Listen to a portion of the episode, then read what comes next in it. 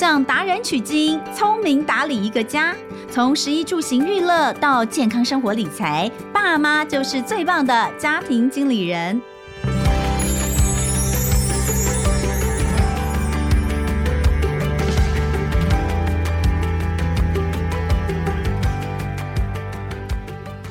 大家好，欢迎收听亲子天下家庭经理人，我是主持人萧彤文。今天呢、邀请到这位来宾呢，相信你只要有带着你的小朋友一起在 Podcast 上面听故事的话，一听到他的声音就会认出他。那各位妈妈一定也会马上认出他是谁，因为他为我们争取了很多我们自己的时光。哎，我先让他出个声哦，然后呢，看看是不是你心里想的这个人，好不好？？Hello，大家好，我是童话阿姨。耶，yeah, 童话阿姨 真的是妈妈们的救星哦。我现在讲一下童话阿姨自从出现之后，其实她出现的时间没有很长哎，对，Podcast 也大概是两年。对，嗯、但是那时候一出现的时候，因为刚好是在疫情期间，哇，大家都关在家里的时候，真的，我也是那个时候开始接触到童话阿姨，然后就觉得好棒哦，就可以呃听她说故事，然后声音又非常非常的温柔，呃，听起来就是小朋友对她应该都有着呃。自己的憧憬跟一个幻想中的童话阿姨的样子。我今天呃要来访问童话阿姨之前，我有跟我儿子讲，我儿子超兴奋，你知道，我儿子小学二年级哦，太可爱了。对，我就问他说：“你有没有什么问题想要问他？”你知道他他叫我问的就是你你说会去粉丝团留言就可以得到什么东西，是真的吗？是真的哟，可是真的很烦，整天听听就会说：“妈妈，赶快我们去童话阿姨那里留言。”我心里想，你也不来看一下你妈的粉丝团，你想要去看别人的粉丝团。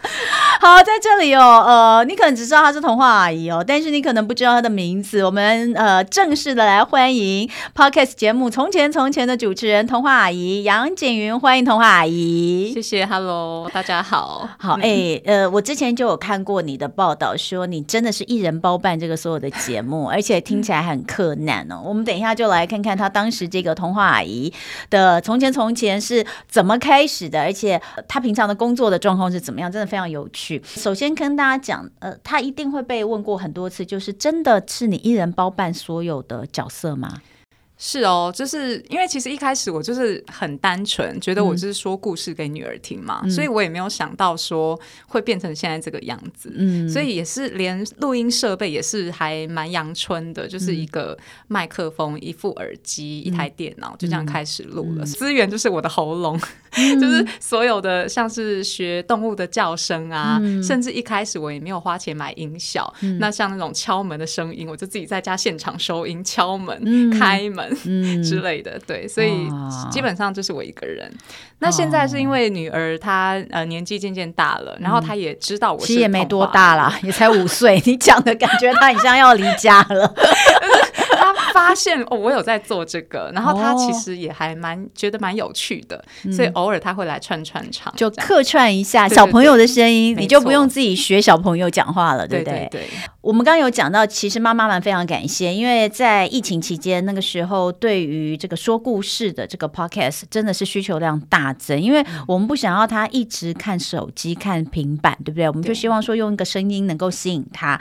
那童话阿姨的出现哦，真的是呃。给了很多爸妈喘息的空间，也让小朋友很开心。这个首先真的是以妈妈的这个身份，我要好好谢谢童话阿姨。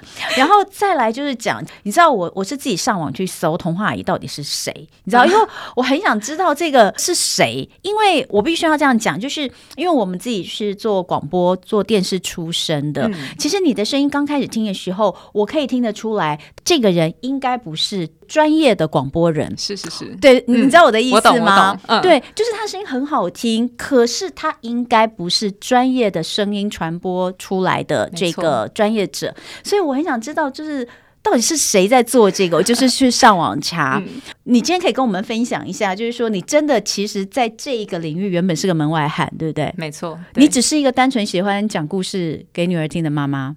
对，其实动机真的就很单纯。那你以前到底做什么？OK，啊，其实对我很很少讲到我的本业，我本业对呀、啊，我想知道你的本业。对，其实我本业就是非常的跳痛啊，我是做这个电子代工厂还有贸易公司的，而且是副总裁。很大，你女强人呢？没有，所以其实，在疫情之前，我真的也就是很少一直在定点待着，我就是香港啊、中国、美国、哦啊、这样东南亚飞来飞去。对，然后就是因为疫情，其实跟很多人一样啦，就是疫情发生之后，就是生活形态、工作形态都被重塑了，这样子。嗯、对啊，那也是因为。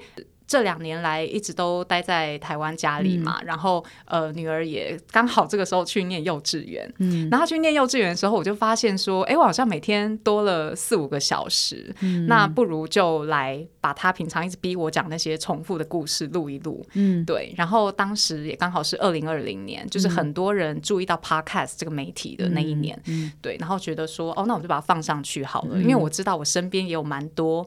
跟我一样有这样困扰的家长，嗯、对，那我那些朋友至少他们也可以听。嗯、对，那一开始的 target 其实就是觉得这是我女儿，还有那些朋友们，嗯、对，没有想到会变成现在这样。所以你以前是飞来飞去的，对，对不对？就是因为是做贸易。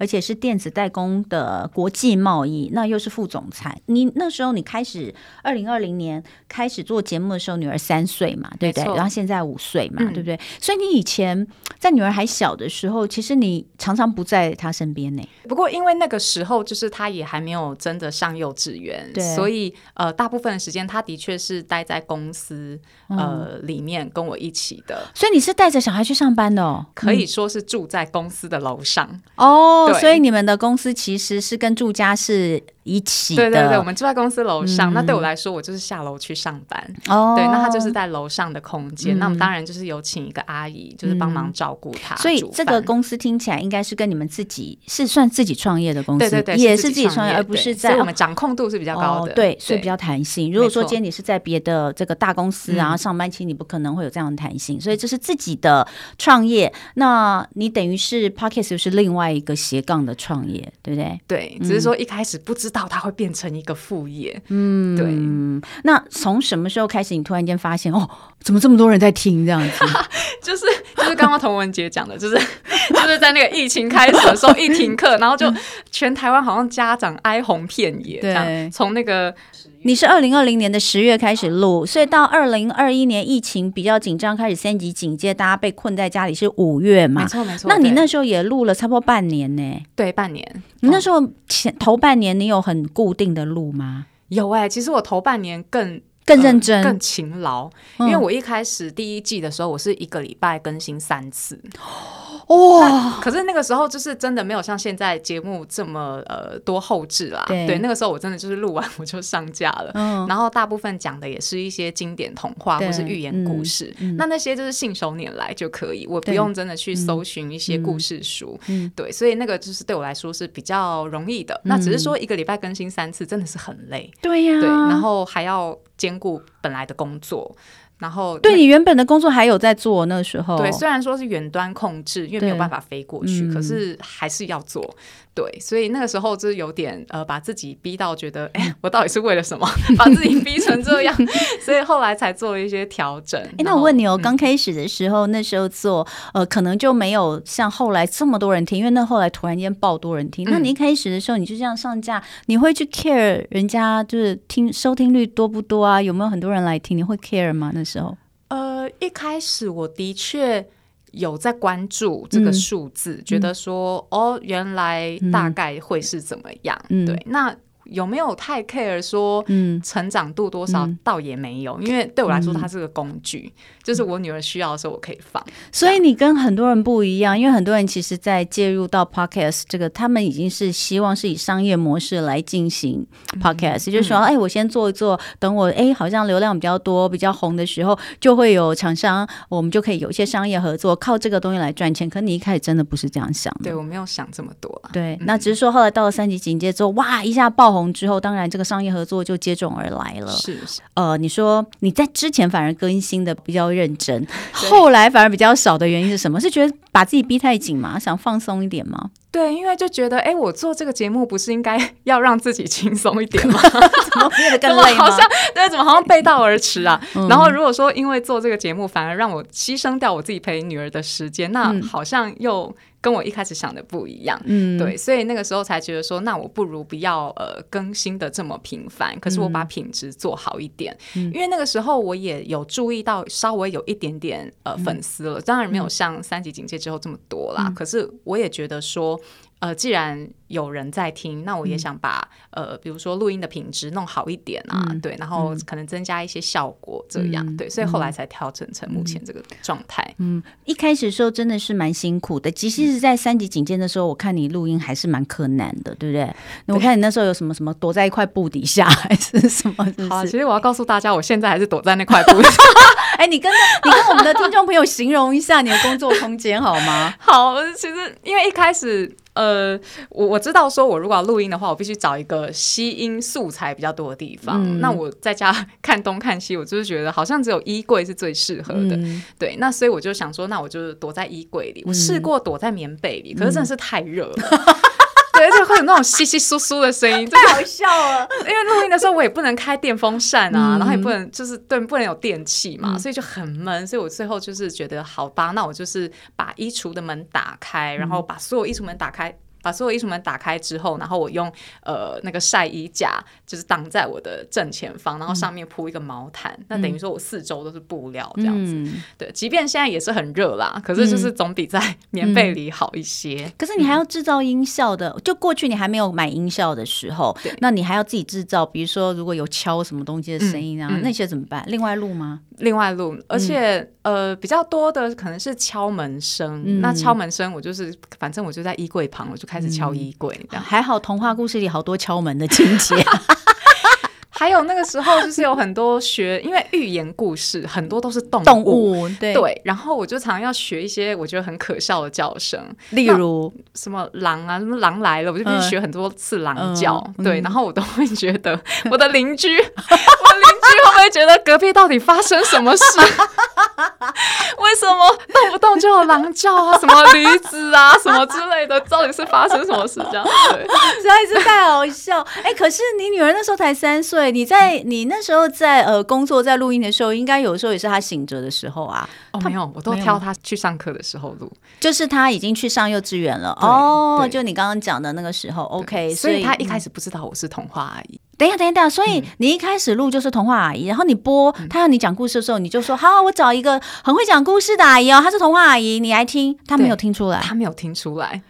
啊，哎、不过说真的，嗯、我刚刚还没有开始开录之前，我跟你聊天的声音跟你现在声音是不一样的。对，因为其实、嗯、呃，说故事给小孩，我我自己啦，我自己觉得就有点像你进去迪士尼之后，嗯、你会发现那里面的所有人物讲话都高八度。嗯、对，那我我自己也觉得说，哎、欸，好像跟小孩讲话，好像音频要高一点，嗯、就是比较能够抓住他们的耳朵。嗯、所以呃，声音是有稍微调整。不过你的童话阿姨啊，我觉得是。呃，其实跟传统说故事有比较不一样，是你的音频还是比较低耶，你是比较稳定的声音，嗯、不像我们为了要吸引小孩都会这样子很戏剧化，你知道？你去听别的，因为有很多不同的哦，我们有很多不同的这个 podcast，嗯、跟你就是很稳定的声音，所以我才会说你给人感觉就是好温柔。谢谢，哦、对，可能跟我朋友了解的都不同。对，跟其实刚刚话有稍微先聊一下，也觉得不太一样。那所以女儿是什么时候发现你是童话阿姨的？呃，一直到我录了快三个月了，哦、然后有一集我就觉得我好像该让他 知道了，然后我那一集就找他来客串。可是他那个时候才三岁，哦、然后口齿没有像现在这么清晰，嗯、所以我就是只让他讲了几句话。嗯、于是录音前我就跟他说：“哎，你待会要不要来帮我录音？”嗯，嗯他就说什么意思？什么叫录音？我就说就是我要来录童话也讲故事。嗯嗯、然后他就还是不懂，他说。嗯你的意思是说你要模仿童话阿姨？然后 我就开始跟他解释说，哦，其实这就是我，这样，这是我另外一个身份。然后他才慢慢的理解说，啊，原来我一直听的都是我妈妈在讲故事。哇，好可爱的一个过程哦。那呃，如果他在家的话，你工作会有什么样的困难吗？呃，您说三级警戒的时候，对啊，那时候大家都在家。啊嗯、我觉得什么 “work from home” 这三个字对我来说根本就不可能达到的事哎、欸。嗯、对，因为小孩他们就是会呃一直要求我们要陪他玩，嗯、或者是啊陪、嗯、陪他做任何事。嗯，对。那后来我也有发现说，其实这也是近期，都、就是他五岁之后，我才慢慢体会到，嗯、就是说如果想要创造自己的 me time 的话，其实、嗯。我觉得最好的方式还是要先帮小孩找到他喜欢做的事。嗯，对，因为像我女儿，她呃，近期有一天从学校回来，她就跟我说。嗯嗯，妈妈，我想要学怎么下象棋。嗯，然后我就觉得，哦，应该是学校有同学在玩，所以他想学。嗯、于是我们就全家跳下去教他下象棋，就是包括阿公阿妈，就是围在棋盘旁边教他，嗯、因为他毕竟现在也不认识这么多字，嗯、所以他必须一个一个从认字开始认识那些东西，嗯、然后那些规则。那当然，我们一开始投入投入了很多时间，呃，可是后来他渐渐可以自己练习了。嗯，那有一天星期天早上。我就醒来之后走到客厅，发现啊，他已经醒了。他就自己坐在客厅，然后把那个棋盘摆好，自己坐在那边。然后他的对手是一只皮卡丘娃娃，就是自己坐在那边自己 哇，对，就是跟跟皮卡丘对战，对对对对对。然后我就觉得哇，就是看一下手表，原来已经快九点了，就他都没有来吵我们哇。对，所以我觉得说，哎，好像。如果小孩他一旦找到像这样子自己的兴趣的话，嗯、那即便有时候你偶尔需要自己出门，嗯、我说我啦，家长必须自己出门，嗯、那呃小孩必须先暂时交给家里的其他成员看的话，嗯、你好像心情也轻松许多，嗯、就是不会觉得说、嗯、啊怎么办，我要把小孩呃丢给公婆啊，或是我老公，嗯、因为。大家都知道，照顾这个小孩其实没有想象中这么辛苦，他会自己找事做。嗯，对。那出去心情轻松的话，其实是真的比较有质量的 me time。哎，既然讲到 me time，其实这也是我们今天的主题，就是说，因为童话阿姨自己呃有正职，之前、嗯、你现在的正职就是童话阿姨了吗？哎，也没有，现在就是原本 原本的也有在做，也有在做，对好，但是呢，有了一个呃副业，但是做的很大的副业，这样子 应该也是花了蛮多的时间，因为其实现在呃除了继续的提供呃小朋友这个说故事之外，其实有很多的商业合作，这本来就是一个 business model，这个大家都可以理解哦。那也有很多人在这个节目里面也得到了他们所需要的一些生活的资讯，我觉得是很棒的。那可是真的听起来是很忙的，然后还同时是。总是在这些身份之下，你还是妈妈，还是有很多时候不能丢给童话阿姨而已，对不对？对，就女儿还是不是靠童话阿姨就可以安抚的。嗯，这么多的事情，你还是会保有你自己想做的事情的时间吗？就说你自己一个礼拜的时间的分配，或是一天当中的时间分配，你觉得呢？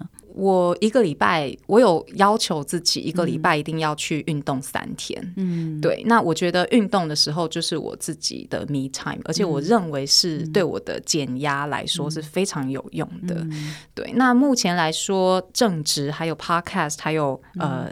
当妈妈，对、嗯、这三个部分，我简单的把它切割成三分之一、三分之一、三分之一。对，那当然有时候不会这么的平均，可能有时候像最近，可能我出书，那我可能 podcast 的这个通告就比较多一些。嗯、对，那可是我会尽量做到。嗯、那有一些时间是我绝对会留给家人的。嗯、我相信每个家长都是，就是那个代办事项摊开来，一定是都每永远是一长串，永远做不完。嗯、可是我自己在面对。呃，这些焦虑啊，或是压力的话，我是目前使用的方法是，我会把 比较重要的待办事项先列出来，嗯、然后去挑选那个。给我焦虑感最大的那个，赶快把它做完。比如说，比如说你自己觉得，以这一个礼拜来说好了，嗯、那可能假设然后让我最焦虑的事情就是来录这个家庭经理人。天哪，这不是就来聊天吗？你到底在焦虑什么呢？假设这件事给我很大焦虑，那我就会希望把它安排在礼拜一的一大早。那我可能这礼拜、哦、这件事结束之后，我剩下的时间我可以。更专心、更专注，然后更有效率的处理剩下的待办事项。哦，对，那我心情也可以，就照顾到我自己的心情，也不会把多余的焦虑情绪带给家人。哎、嗯，那听起来你其实是一个很会做计划的人吗？你觉得？我觉得当事情多，你就必须要做计划。哎，没有，可是有些人会很杂乱，你知道吗？嗯、就是就像讲，就是妈妈实在事情太多。那、嗯、像你知道，我也进入了某个年龄了，你知道，就是。脑容量其实，哎、我跟你讲，我要跟大家说，真的，当你快要五十，跟你快要四十的时候，你会发现哦，呃，那当然不要讲快要三十哦，我就不讲，那已经离我很远了。我就说，你会发现，其实真的，就当事情很多一起来的时候哦，你你的脑容量跟你能够记忆的空间真的是有限呢，真的跟以前有很大的差异。我会觉得以前不管有多少事情，我好像都可以处理的好好的，可是哎，到某种时候、某种年龄，你就会发现不行，我好像就会丢东落西，所以变成计划是一件比较重要的事。那我觉得刚刚童阿姨所讲的这一点，就是。你要去把会造成你焦虑感比较重的这件事情，你可能先呃找一个。你觉得最适合的时间，先把它处理掉。好，那或者是轻重缓急的话，就是把一些没有那么重要的事情，哎，我看是不是就放掉，不要做了。没错，因为会逼自己。我不知道，因为我自己会对自己要求很高，就是我好像什么东西都要做到。可是我觉得，以你不管是从你以前的工作、正职的工作，或是到 Podcast，你做 Podcast 一个礼拜更新三次这种事情，或是呢，基本上你会想到啊。要讲故事给小孩听，我干脆把它录起来。这件事情我就不是一般人会想到，你知道，我们就是敷衍他而已啊。所以我觉得你其实是对自己要求很高的人呢，对不对？我觉得如果我可以做到，我会希望我就可以就去把它完成。可是我也能体会刚刚童文杰讲的，就是说，呃，时间就是这么多啊。那我是真的有必要去每一件事情都做吗？你一定是过度努力那种人，对不对？呃，我我觉得我二十几岁的时候真的是。嗯嗯，对。可是我我觉得我现在随着当妈妈之后，嗯、我发现，呃，我第一次呃很深刻的体会，其实。世界上很多事情不是我能掌控的，这件事情就是我生小孩的时候。嗯，对，这件事情让我呃算是开了三观嘛。我就是觉得说，哎、嗯欸，其实我计划这么多有什么用啊？他就是小孩说来就来，嗯、对不对？然后我生完小孩之后之后就必须面临很多我以前从来没有面临的事情。嗯、那这也不是我计划的来的，对，所以我就慢慢的体会到说，哎、欸，我好像必须接受我自己的能力。嗯、那我的时间就是每个人都一样，就是二十四小时。那在这这样子的时间里面，我哪些事情可以完成？那没有办法完成那些，我就会选择把它放下。哎呀，我觉得好好哦，你竟然这么快就已经掌握到这个人生很重要的领悟。我都已经到快五十岁，我真的是这一两年才。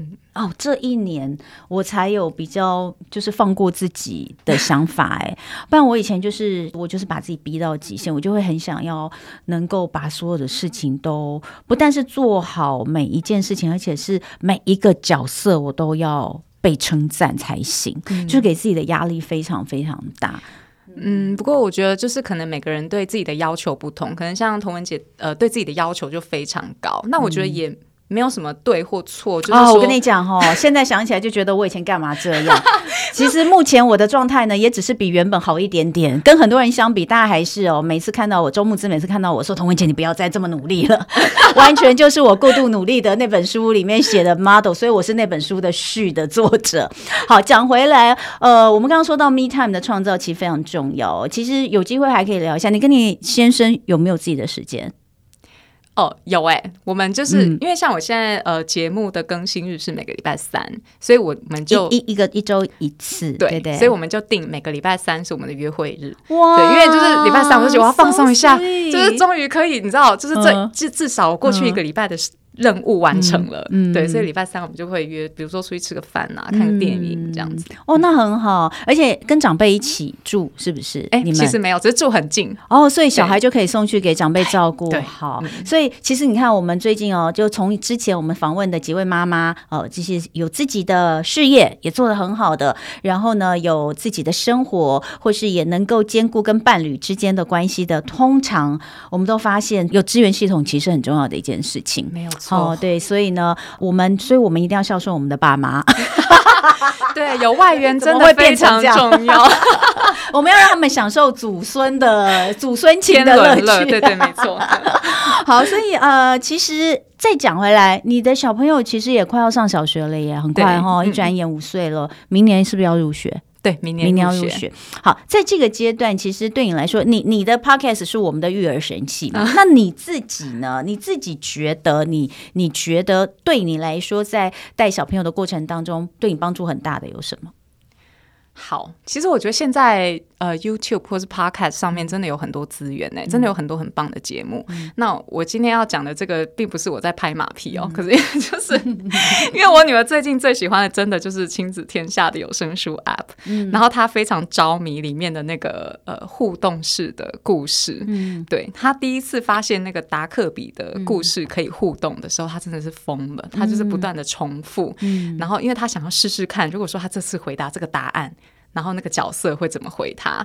对，然后就不断重复这样子听，大概一个故事他就可以听三十分钟以上。哇！对，我就觉得哇，怎么这么划算呢、啊？嗯，所以你看，Podcast 大家都互相支援，就是就是呃，童话阿姨支援我们，亲子天下也想办法支援一下其他妈妈，大家、嗯、哦。所以像这些呃，比如说像 Podcast，我我自己分享一下我自己哦，我、嗯、我们因为你知道，我的大女儿是已经十六岁了，我们是比较早期就开始养育小孩。的人，他那时候还没有 podcast 这么棒的东西的时候，我就非常喜欢让他们用听的。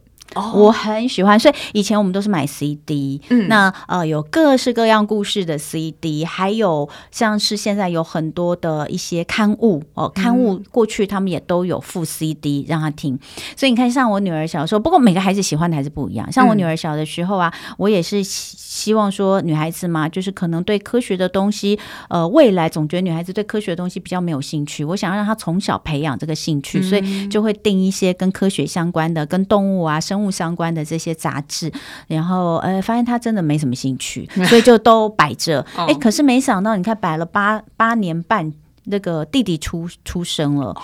弟弟出生之后啊，一样，我就是跟跟姐姐一样的方式，我只要开车，因为我自己都开车，所以我只要开车，我就是放，我在车上就是 always 就是放这些 CD。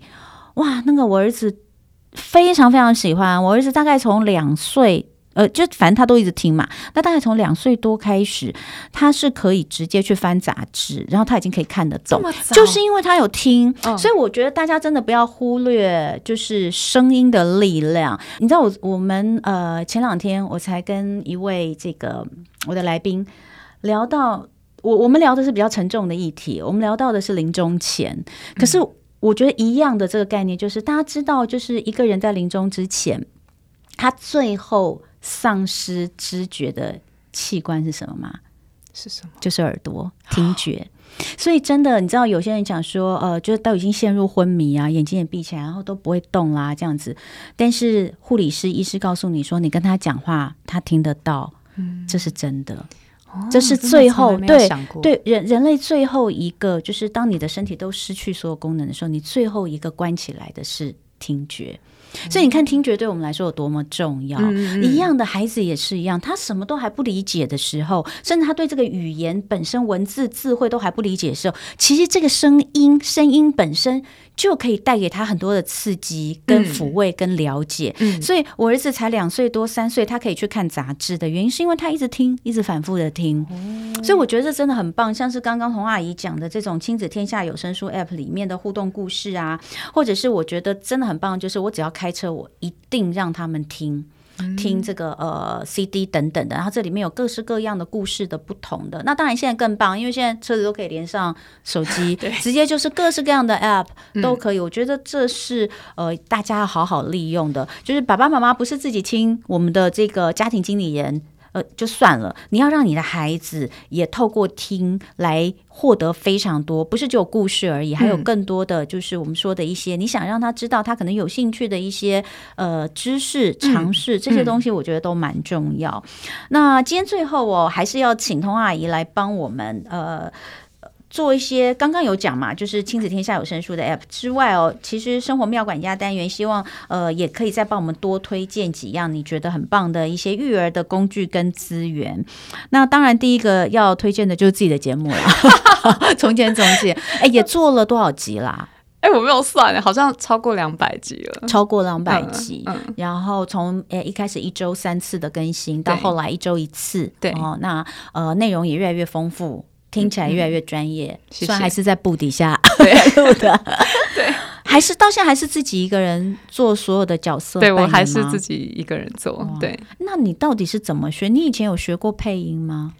没有哎、欸，可是我觉得以前我自己在看书的时候，我脑中就会有想象啊，比如说在《哈利波特》还没有拍成电影之前，我心中就有一个哈利波特，他有一个声音，他有一个长相，对，所以这可能本来就在我脑中成型了。这样，那我自己也看着那些书，看着漫画，也都会替那些角色配音。所以对我来说，我觉得就只是把它讲出来而已。哇，那真的是天赋异禀，这是天生的。应该讲说，呃，与生俱来就喜欢故事，然后脑中的声。音跟影像是自己会创造出来的，我觉得这真的是很棒。不过我相信小朋友应该也是哎、欸，嗯、因为其实我不止一次有收到家长传给我，嗯、就是他们小朋友可能听完故事的时候，嗯、当下是没有故事书的，嗯、可是小朋友因为太喜欢那个故事了，他很想要故事书，嗯、所以他就自己。因为听完了，他就自己把那个听的画面画成一本书。哦，对，所以他们脑中其实也有一个画面的。对，那我只是用声音把把它表现出来。对对对对对。哎，那你的故事里面有自己创作的部分吗？有哎，我哎，这是一个很棒的球，是要。有，就是因为其实我在呃近期有出版了一系列的呃也不是一系列一系列啦，就是一套绘本。嗯，那这一套绘本叫做《从前从前童话阿姨好习惯绘本集》，那就是围绕着好习惯的。那这里面的故事呢，有总共五个故事，那全部的故事都是我自己写的。那其实也是呃在三级警戒的时候，因为那个时候我有因应，就是家长们好像需求很高，所以我就变成一个礼拜更新两次。嗯，那那个时候。的确有点觉得，哎、欸，怎么办？好像故事不够，不够用。对，所以我就开始自己写故事。嗯、那想不到这些故事好像还引起蛮大的回响，嗯、对，就是蛮热烈的。所以就有出版社觉得说，哎、欸，那既然这样，要不要把这些已经上架的故事，嗯、把它。呃，变成绘本，对，变成实体的绘本。那呃，应该不是你画吧？哦，不是，不是，不是。我想说，你也太时尚全能了，会录也会画，但就是跟这个专业的童书会者呃一起来合作。对，那这种您要你知道这种说什么什么的好习惯，其实都还蛮适合呃学龄前的孩子，嗯，对不对？呃，这应该都是一些小朋友日常都会有的，对不对？对，其实它就是围绕着，比如说乖乖睡觉啊，不挑食啊，然后不要凡事抢第一啊，帮忙做家事啊，保持卫生。这些好习惯，嗯、对啊，嗯、那其实，嗯、呃，有时间的话，当然很鼓励，就是亲子共读啊，嗯嗯、因为其实，呃，图画里面真的藏着很多、嗯、呃文字以外的小惊喜。嗯、那如果没有时间的话，当然也可以打开 Podcast 频道，嗯、然后就是让童话阿姨说给你们听。嗯，好，那另外还有一个你觉得很棒的，我自己也非常喜欢的，就是。带小孩去公园，对不对？对，嗯、因为其实我不知道会不会家长们跟我有一样的困扰，就是有时候假日不知道带小孩去哪玩。嗯、对，那我自己就是有 follow 一个那个团体，叫做“还我特色公园行动联盟”，然后简称“特工盟”。嗯，我知道亲子天下好像跟他们也有做过一些专题的企划，他们还有出一本书嘞，就是特色公园。嗯、对，然后那时候也有来上我的节目，所以我后来就拿着那本书按图索骥的带小孩去玩，还真好用。我真的很钦佩他们。因为他们其实也是一群家长，那他们就是很有热忱，嗯、然后成立的宗旨其实就是为了要帮孩子们把目前公园里面老旧。然后玩法单调的这些罐头游具替换掉，嗯，对啊。那我自己就是有时候不知道带小孩去哪的时候，我也会就是去 follow 一下他们的粉丝团啊，诶，有哪些公园即将要完工，或者是说他们哪些公园已经完工了，嗯、那我就可以带小孩一一去搜集这样。嗯，嗯对，所以这个是很棒的。这个呢，我自己也是非常推荐。那呃，环我特色公园行动联盟，他们除了有比如说呃，他 Facebook 有，那大家可以去 follow 之外，我就说他那那本书也蛮好的。不过你知道，公园就是会一直在有新。的，所以呢，其实都可以去 follow 他们，这是非常非常棒的两个建议。那今天其实很开心哦，跟童话阿姨聊这么多，除了让大家更了解童话阿姨之外哦，也来看看，就是说，其实退下童话阿姨这个身份，她其实就是一个呃职业妇女啊，对有自己的，是普通的妈妈，有自己的，而且她还有两个工作，有正职，有兼职，然后同时也是妈妈。可是呢，一样想办法让自己的生活活得很开心啊，是然后呢，自己做一些调配。那怎么样在很紧跟紧跟松之间要呃能够抓到那个平衡点，什么样的时候你要有一些思考，就是我我退一下，我松一下，我不要把自己绷得这么紧，嗯、我觉得是很棒很棒的一件事情。嗯、那今天很谢谢童话阿姨，谢谢童文姐。呃，那呃刚刚谈到的这些，包括童话阿姨给的一些很棒的这个育儿神器的资料，那都可以看一下，我们节目下方资讯栏都有连接哦，大家就可以点进去来参考一下。那呃今天非常谢谢童阿姨来跟我们聊天，希望下次还有机会跟你聊天。谢谢，也谢谢大家今天的收听。我是童文，亲子天下 Podcast，周一到周六我们谈教育、聊生活，开启美好新关系。欢迎大家订阅收听 Apple Podcast 跟 Spotify，要给我们五星赞一下哦。也欢迎在许愿池给我们回馈。我们下次见了，拜拜，拜拜。